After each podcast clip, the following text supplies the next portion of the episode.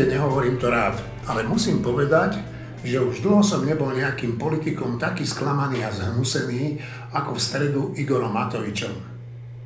Počas jeho tlačovej konferencie sa mi dvíhal žalúdok. Podarilo sa mu totiž úspešne zaradiť k menám ako Mečiar, Fico či Pellegrini. Pri nich som zvykol pociťovať to isté. Tento neunavný šíriteľ trnavského dialektu zavádzania a klamstiev tak dobrovoľne celkom bez donútenia klesol na úroveň osôb, ktoré celé roky pranieroval, no a treba dodať, že väčšinou oprávnene. Dnes k ním nepochybne patrí aj on sám, ako o sebe povedal, zlodej a čo je ešte horšie, šíriteľ nenávisti k novinárom, ktorí o jeho diplomovej krádeži informovali verejnosť. No a namiesto toho, aby urobil to, čo kedysi vyžadoval od iných, teda pri najmenšom podozrení z klamstiev, krádeží či korupcie odstúpiť z funkcie, Teraz straší návratom svojich predchodcov, natrel si rýchlo slúcim lepidlom zadok a bezpečnostnými pásmi sa pripútal k premiérskej stoličke.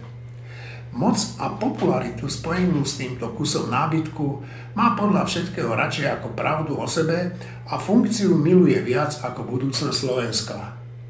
Lekvár v jeho premiérskej špajske už niekoľko dní poriadne smrdí a ten zápach sa začína pomaly a iste šíriť celou krajinou. My občania sme tak odsúdení nielen na nosenie rúšok proti COVID-19, ale budeme si musieť zaobstarať plynové masky, aby sa nám do pľúc nedostal ten odporný puch. No, sotva sme sa stačili trochu nadýchnuť po dočasnom odchode Roberta Fica z politiky, už sa nám tu začína šíriť iná nákaza, tento raz dielne hlavného deratizátora Igora Matoviča. V niektorých chvíľach mám pocit, ako keby chcel dať svojim predchodcom ešte jednu šancu na návrat. Počúvate týždeň s týždňom a hlavne s jeho redaktormi Marinou Gálisovou, Šimonom Jeseniakom, Martinom Mojžišom a našim hostom na telefóne Martinom Lachinským. Dnes budeme hovoriť Dám vám 3 sekundy na to, aby ste uhádli o čom. 3, 2, 1. No, samozrejme bude to o diplomovke Igora Matoviča a potom o pobláznení z peňazí, ktoré máme dostať z Európskej únie. Ja sa volám Eugen Korda a som rád, že ste si na počúvanie vybrali práve tento náš podcast stredu pán Matovič na úrade vlády počas tlačovej konferencie predviedol novinárom excelentný príklad manipulácie, straty pamäti, ale hlavne straty charakteru. Ja vám to úplne v kľude teraz hovorím, zopakujem, prepač, neskačený. Ešte raz. že je tu rozpor vo článkoch a vďaka tej diplomovky by sa mohla ukázať pravda.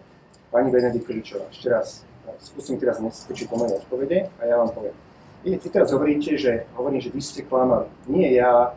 Uh, nehovorím, že ste klamali v písaní mojej diplomovej práce. Ani raz som to nepovedal. Ja iba hovorím, že vy si skúste vydiskutovať medzi novinármi, kde je teda pravda, keď jeden novinár pred 8,5 rokmi tvrdí, že som riadne citoval tretinu tej práce a vy hovoríte niečo iné. To ja nechám na vás. Vráťte sa, skúsim odpovedať na moju otázku. Prepačte, prepačte, pán redaktor teraz. Skúsim si, skakali ste do reči Bruseli. Je to mimoriadne, alebo pardon, na letisku. Je to mimoriadne neúctivé trošičku. Ja si vážim vás, skúste si aspoň v tejto chvíľke. Ja viem, že nie som z progresívneho Slovenska. Ale skúste si aspoň chvíľku teraz vážiť, ale viem, ako píšete a viem, komu denník nadrža e, dlhé mesiace. Nepísal vašu Skúsim odpovedať na vašu otázku. Pomaly som zabudol vašu otázku. Je to nepríjemne, keď mi skočíte do reči. Predtým, predtým, ako vám mám možnosť odpovedať na vašu otázku. Môžem odpovedať. Zároveň opakujem presne to isté, čo je v tom statuse. Do mojej diplomovky som sa nepozrel od roku 98 a už to nikdy neurobím. Čiže nepozriem sa do nej osobne, ani cez to, že si ju budem čítať niekde v médiách. Keď vy máte nejaký problém sa dohodnúť s hospodárskymi... Musíte počúvať s porozumením. Som povedal. V statuse lietadla do mojej diplomovky som sa nepozrel od roku 1998 a ani to už nikdy neurobím. Nepozriem sa do nej ani v knižnici, ani v médiách. Vy ste ju už našli. Vy ste pravdu už našli. Ale ešte raz, ale ja nespochybňujem vaše odhalenie. Ale ja nespochybňujem vaše odhalenie. A vy viete počúvať s porozumením? Ešte raz, vy viete počúvať s porozumením? Keď raz poviem, že do mojej diplomovky sa ne, som sa nepozeral z roku 98 a už sa nikdy do nej nepozerať, nebudem sa do nej pozerať fyzicky a nebudem sa do nej pozerať ani na zavesené na denníku N.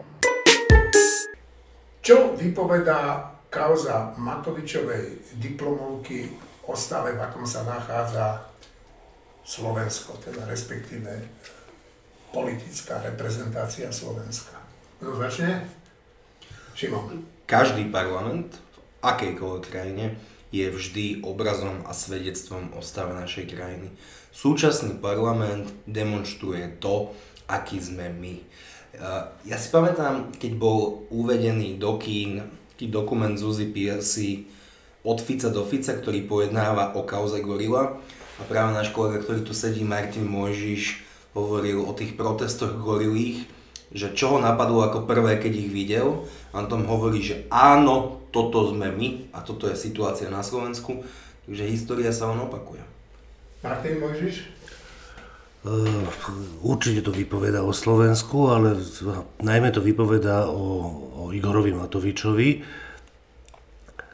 A to dve veci nad to, čo bolo známe dovtedy. To znamená to, že tu sa akceptujú plagiátori a podvodníci na bežiacom páse a to není len, že Danko a Kolár, to je aj Klus a podobný, e, tak to sme vedeli. To nie je nič nové, že to, to, že sa neodvolá predseda parlamentu, tak prečo by sa mal odvolávať za veľmi podobný plagiát, aj keď v skutočnosti horší je ten Matovičov prípad, predseda vlády. Ale to, čo ukázal Matovič, sú dve veci. Poprvé, že to je len prvý príklad veľmi očividný a prídu ďalšie. Poprvé, že má absolútne odlišný meter na iných a na seba, ale že totálne. Že to je, že ja si neviem predstaviť väčší, väčší opak. Dokonca on na tej tlačovke používal, že úplne Ficov slovník k tým novinárom alebo k tomu, že denník N je protislovenský a preto chcel pripraviť Slovenskou miliardy eur. To je, že to sú absolútne nezmysly. Teda tým, že to zverejní. Áno, áno.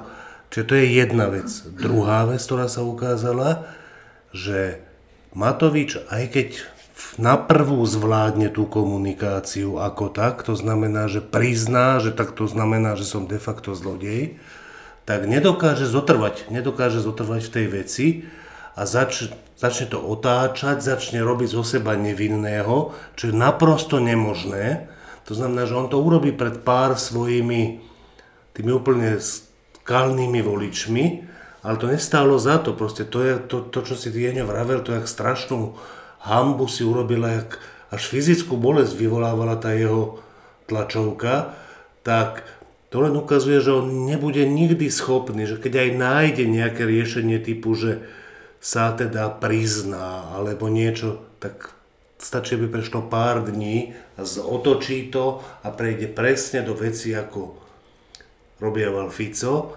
Akurát, že mne sa zdá, že zatiaľ tie zločiny Ficové sú nedostižné. To, zatiaľ, zatiaľ sa k tomu nejako neblížia, ale tá retorika Matovičova je horšia. Fico klamal, Matovič hovorí naproste absurdnosti. To už ani nie je, že to už ani nie sú klamstva, to sú, on si protirečí, každú chvíľu si protirečí s tvrdením, že ja si neprotirečím, stále hovorím to isté, ale tam už sa ani nedá povedať, že počkaj, čak teraz si hovoril toto a te, teraz pred chvíľou si hovoril toto a teraz hovoríš toto. On to poprie a skončila akákoľvek diskusia. Toho Fica si aspoň v princípe mohol prichytiť pri lži. Tohoto, keď prichytíš pri lži, tak on povie, že počkaj, to som nikdy nepovedal. Vždy som hovoril toto a povie niečo úplne iné. Marina? Ja si myslím, že Matoviča ženie jediné, on chce byť za hrdinu a on si nejakým zvláštnym spôsobom myslel, že keď povie, že áno, ukradol som, takže to bude ešte považované za hrdinstvo. Žiaľ, e, jediné, čo hrdinské mohol urobiť, bolo vyvodiť dôsledky z tohto tvrdenia a to neurobil.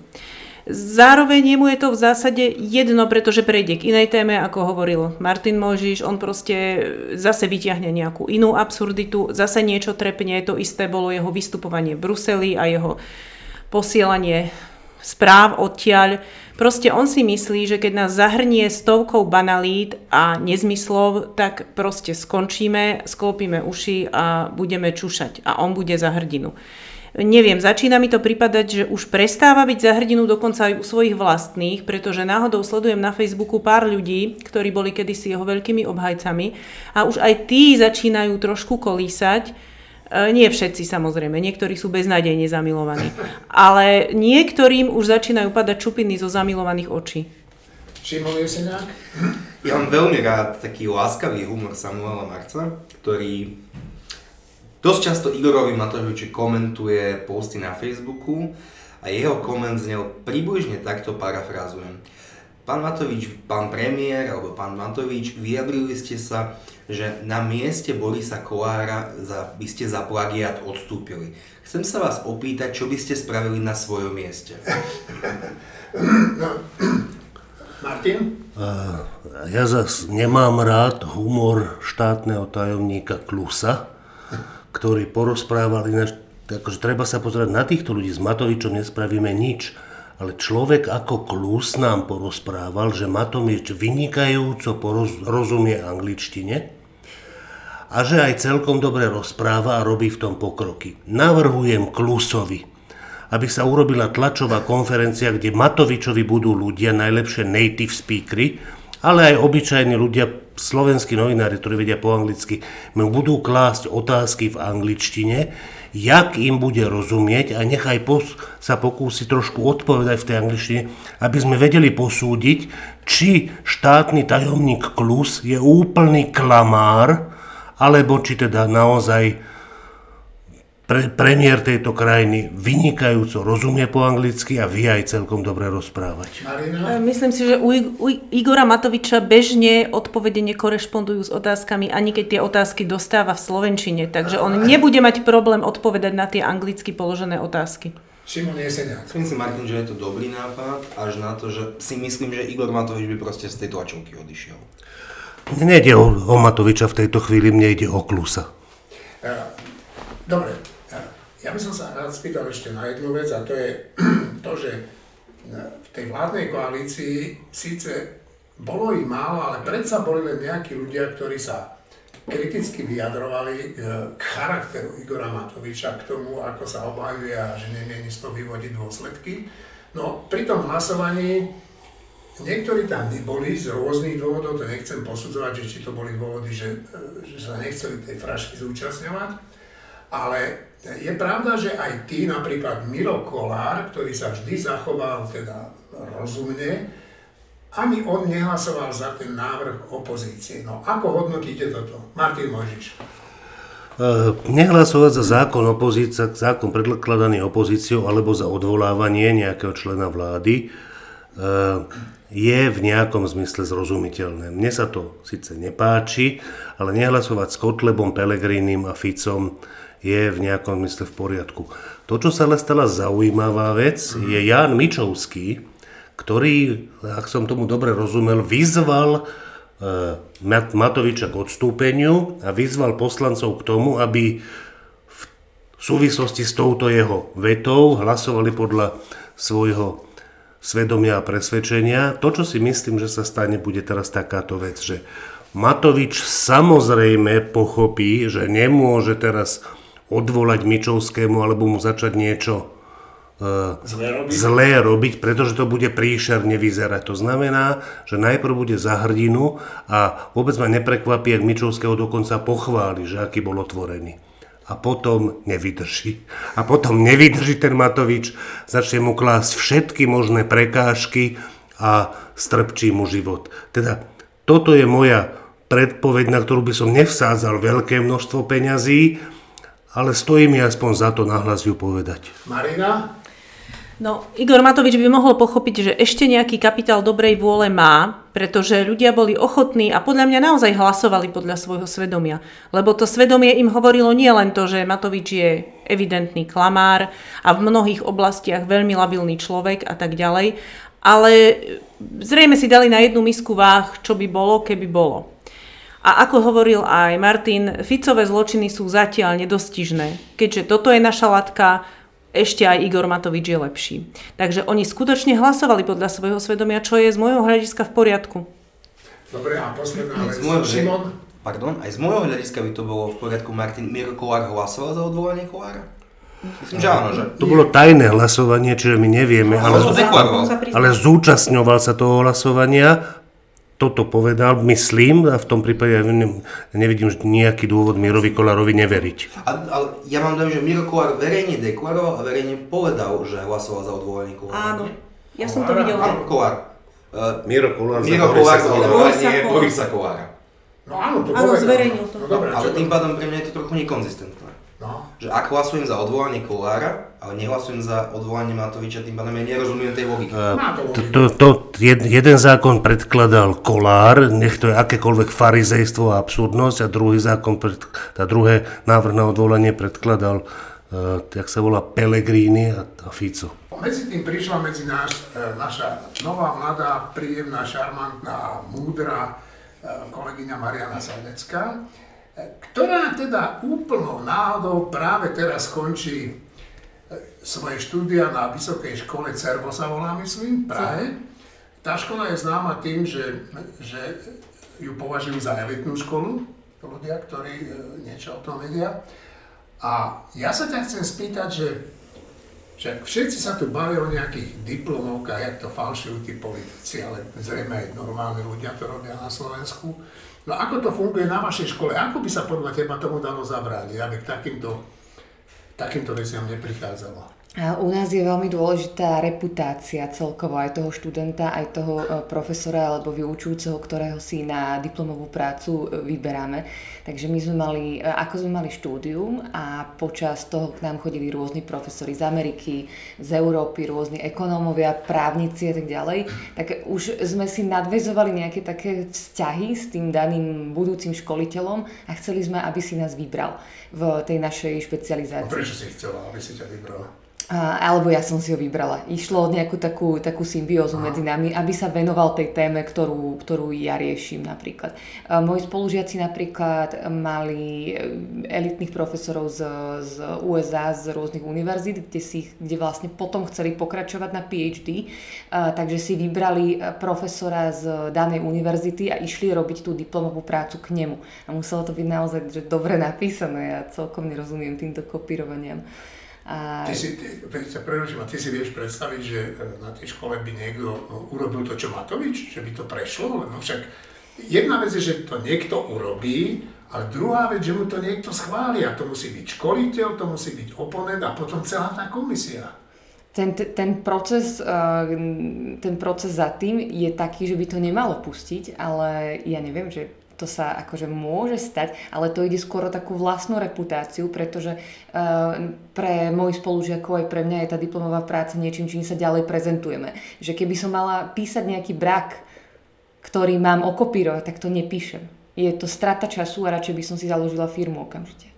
Dobre, a ty keď si sa dívala, e, čo sa tu na Slovensku deje v súvislosti s tými e, skopírovanými diplomovkami, tak čo ti tak blúdilo v hlave, že čo si myslíš o tých ľuďoch, čo toto urobili?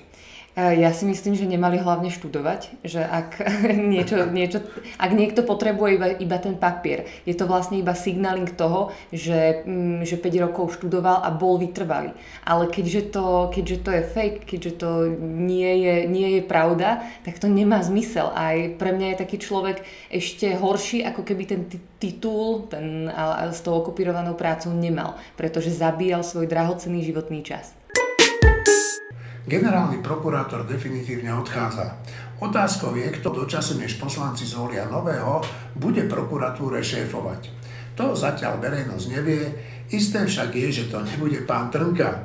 Ale e, to som vlastne povedal len preto, aby som pripomenul, že ten už dávno nemal byť prokurátorom.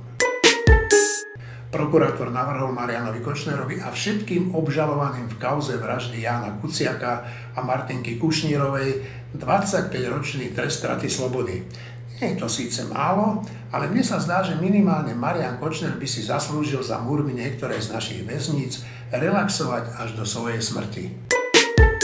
Andrej Danko vo štvrtok vypovedal na polícii. Vyšetrovateľ sa ho pravdepodobne spýta na mega podvody a úplatky spojené s polnohospodárskou platobnou agentúrou. Čas úplatkov mala tiec aj do stranickej kasy SNS, ktorej v tom čase šéfoval práve on. Nuž uvidíme, či sa to všetko skončí o výsluchom, alebo si Andrej Danko skúsi časom, ako chutí väzenská strava. Igor Matovič sa chváli, koľko peňazí sa mu podarilo vyrokovať v Bruseli. Opozícia sa stvrdí, že úplne zlyhal a nič navyše vyrokovať nedokázal. Každopádne je však isté, že v najbližších rokoch na Slovensku pritečú miliardy a ja nie som si istý, že ich dokážeme nejako zmysluplne minúť. Zdôrazňuje zmysluplne, lebo minúť ich nezmysluplne by nebol žiadny problém. A v súvislosti s týmto obrovským balíkom peňazí sa dá predpokladať, že v očakávaní naplnenia bankových kont sa krajinou ponesie slasné mliaskanie oligarchov, podvodníkov najrôznejšieho kalibru, vrátane niektorých politikov. Ficová sociálno-demokratická partia už teraz musí ľutovať, že nebude prikoláči, ktorí si vo veľkej miere budú deliť iní. Nám, obyčajným občanom, tak nezostáva nič iné, len veriť slovám, ktoré politici pred voľbami do nekonečna omielali a to, že sú tu preto, aby sa na Slovensku prestalo kradnúť. A teraz prejdeme od toho Igora Matoviča a jeho diplomovej práci e, k veciam, ktoré ovplyvnia Slovensko na dlhé a dlhé roky. A tie veci to je tá obrovská suma peňazí, e, ktorá príde na Slovensko a o ktorej tu mnoho novinárov, mnoho politikov hovorí, že aká je to úžasná vec. Pán Mlachinský, skôr než budú hovoriť moji kolegovia, čo vy hovoríte na to? Dobrý deň, pozdravujem všetkých ešte raz. No, pozrieme sa na to takto, že my sme tu mali v posledných rokoch e, relatívne solidný ekonomický rast, e, rastli nám daňové príjmy e, a napriek tomu nebolo na cesty, nebolo na mosty, nebolo na nemocnice, nebolo na nič, nebolo na reformy v školstve a zrazu príde kríza a my máme na všetko. Ako keby sa udial taký zázrak, že napriek tomu, že sme z, zlý, z dobrých časov prešli do zlých, tak uh, zrazu sú peniaze, budú sa robiť reformy, budú sa stavať recyklačné centra, vodíkové vlaky, neviem čo, neviem čo. A toto samotné ako by malo trošku spustiť taký, taký obranný mechanizmus, že ono to asi ešte úplne jednoduché nebude, že to nie sú nejaké Vianoce, že teraz si po stromčekoch rozbalíme od toho Bruselu tieto uh, reformné dary, ale je to niečo za niečo. A to niečo, čo zaplatíme za týchto 44 miliard, alebo podľa toho už pomaly, ako sa musí učíme, eh, je otázka budúcnosti celej jednej generácie, pretože to všetko sa bude, to všetko len presunutá eh, spotreba a presunuté úspory v budúcnosti do dneška. No počkajte, to nám... Ja, to, trošku, to ja nám... trošku obávam, či to, tie, to, čo minieme dnes, tohto balíka, sa nám dokáže v budúcnosti dostatočnej miere vrátiť. No ale ja som však, ja sa v tom vôbec nevyznám, e, pravdu povedať, ale ja som si myslel, že to sú také peniaze, ktoré nám dajú.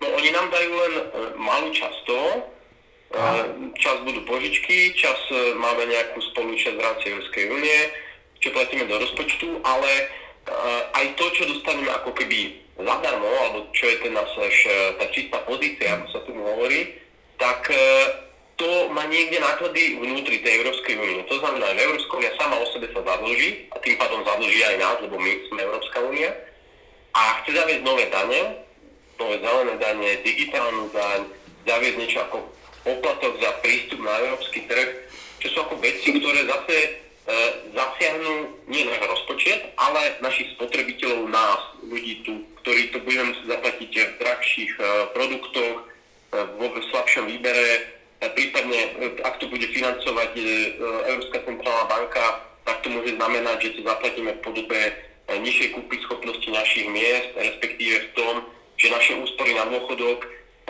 nebudú rásť tak, ako by sme očakávali. Dobre, pán Lachinský, teraz dám slovo mojim kolegom, aby to nesedeli nadarmo a vy pokojne zostanete na tom telefóne a keď budete mať chud na niečo reagovať, tak zareagujte. Dobre? Sme dohodnutí? Určite, určite. Dobre, takže Šimon Jeseniak. To, čo spomínal Vlacho, je, tam sú aj také paradoxné, paradoxné riešenia v tom, že doteraz ste si napríklad z Číny mohli objednať produkty bez cla do 20 eur. Si objednávate z rôznych stránok nejaké, nejaké, nejaké tovary, obyčajné káble alebo nabíjačky, tak oni zvyčajne stoja pár eur, napríklad 3, 4, 5 eur aj s poštovným. Tie vám do dnešného dňa bežne prišli a neplatili ste žiadne clo. Z 5 eur je clo povedzme 20%, čo je koľko? Euro niečo. A teraz to clo budete musieť zaplatiť. Ale na to, aby ste to clo museli zaplatiť, tento produkt bude musieť prejsť cez colný úrad. Čiže ho bude kontrolovať nejaký colník, potom nejaká, nejaká pani alebo pán to asi rozbalí, pozrie sa na ten daňový, e, na ten doklad e, tej platby a na základe toho vám vyrúbia clo. Ale my budeme musieť zaplatiť čas, ktorý ten colník a tá pani na prepážke do toho investuje. Takže my ešte aj tými novými daňami budeme v tomto stratoví. Takže to je také, také divné perpetuum mobile, ktoré si myslia, že mnohí politici, že zvýšením daní, cieľ a poplatkov sa dá dospieť k prosperite. Martin Vlachinský hovoril ďalšiu extrémne dôležitú vec. Tým, že sa zadlžujeme, môžeme naozaj znehodnotiť svoje budúce úspory tým, že sa tá mena oslabí, čo je extrémne, extrémne zlé pre budúcnosť ďalších generácií a tej, tej staršej. Marina Galisová. Ja by som poznamenala takúto drobnosť. V podstate celý rok sa v médiách rôznych opakuje jeden motív.